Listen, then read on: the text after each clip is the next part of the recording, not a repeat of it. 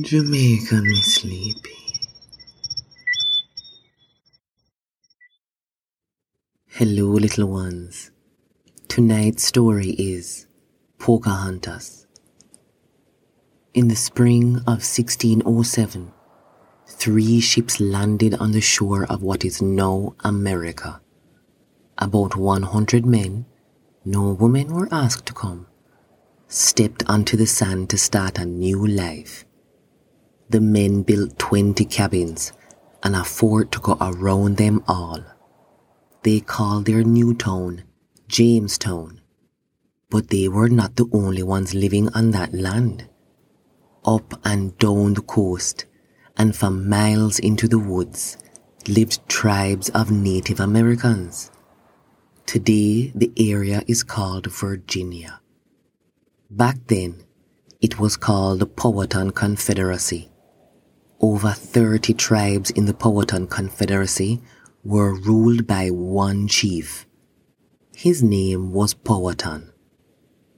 Chief Powhatan's scouts told him that new men had landed on the shore. They told him the men had built a fort.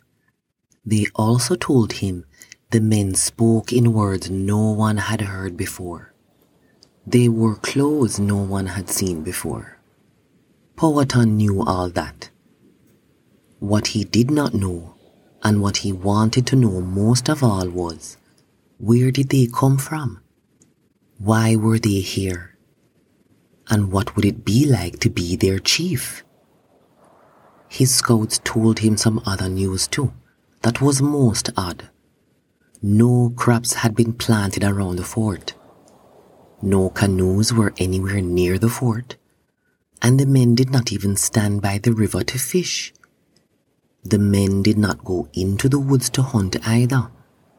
Said Powhatan, These men do not know how to plant, ride a canoe, fish, or hunt. It will be easier than I thought to be their chief. We will bring food to them corn, beans, and squash Without us, they will starve. And I, Powhatan, who rules 30 tribes, will rule over them too. Father, let me come with you, said Powhatan's daughter Pocahontas. No one had seen her slip into the longhouse. I want to see the fort too. Surely not, said her father.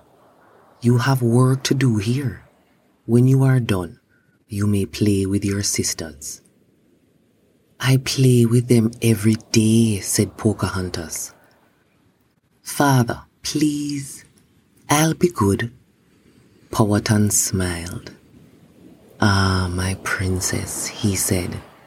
How can I say no to that face? At last, an adventure for Pocahontas. She felt sure that if she had to sew beads onto one more moccasin or fill one more basket with berries, she would burst. So, Chief Powhatan, with scouts carrying baskets of corn, beans, and squash, and with Pocahontas beside them, all went over to the fort. When they got there, they set down the baskets and stepped back. In a minute, the men burst out of the fort with big smiles on their faces. You can be sure there was much joy. Pocahontas saw something else that made her smile too.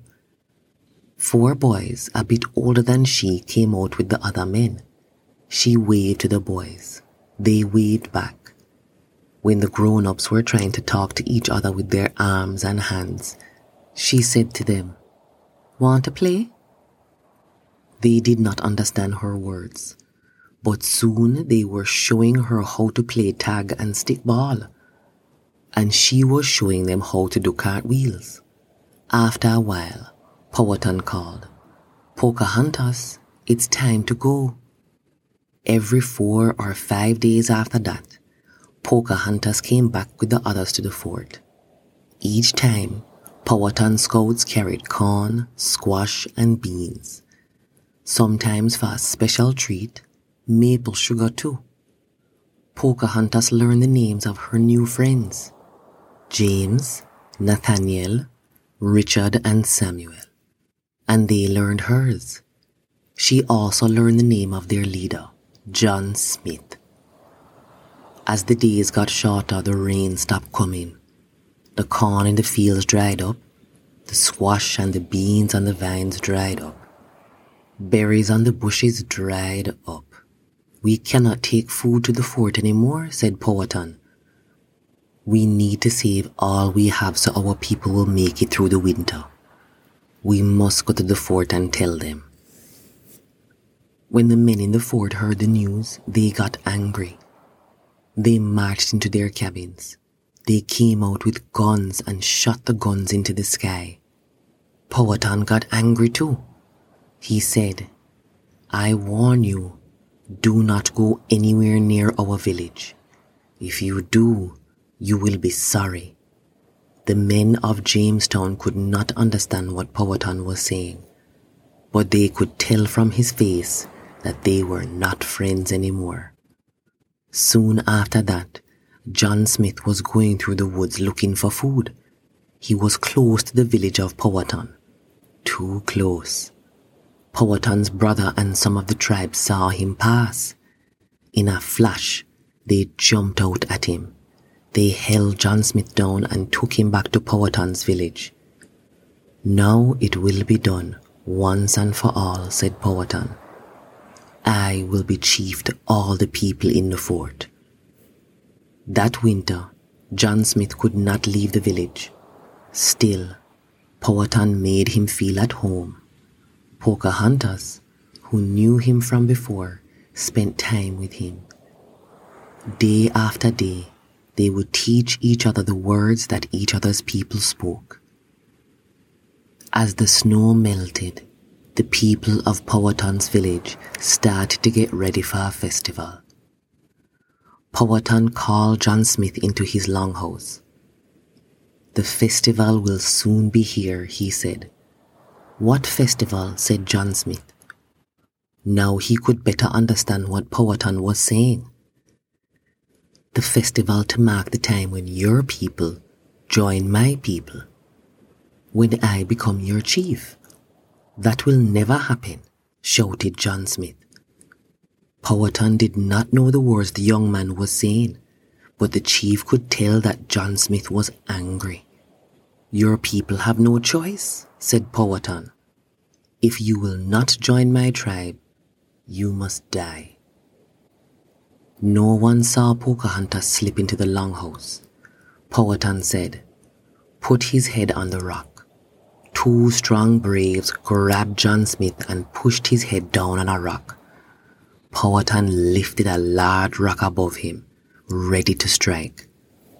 No, the girl cried out. All of a sudden, Pocahontas rushed up and bent over John Smith, placing her head over his. Powhatan held the rock high in the air. Pocahontas, he cried out, move away. I will not move, she said, turning her head to the side. Let him be. Let all of them be. Powhatan held up the rock. Then he lowered his arms. My daughter, he said in a soft voice, you are right. No good can come from hurting these people. After that, Powhatan set John Smith free. Powhatan's tribes brought food again to the men in the fort, this time smoked meat and fish. In return, the men in the fort gave them glass beads and copper. They traded what they could, and each was the better for it. The end.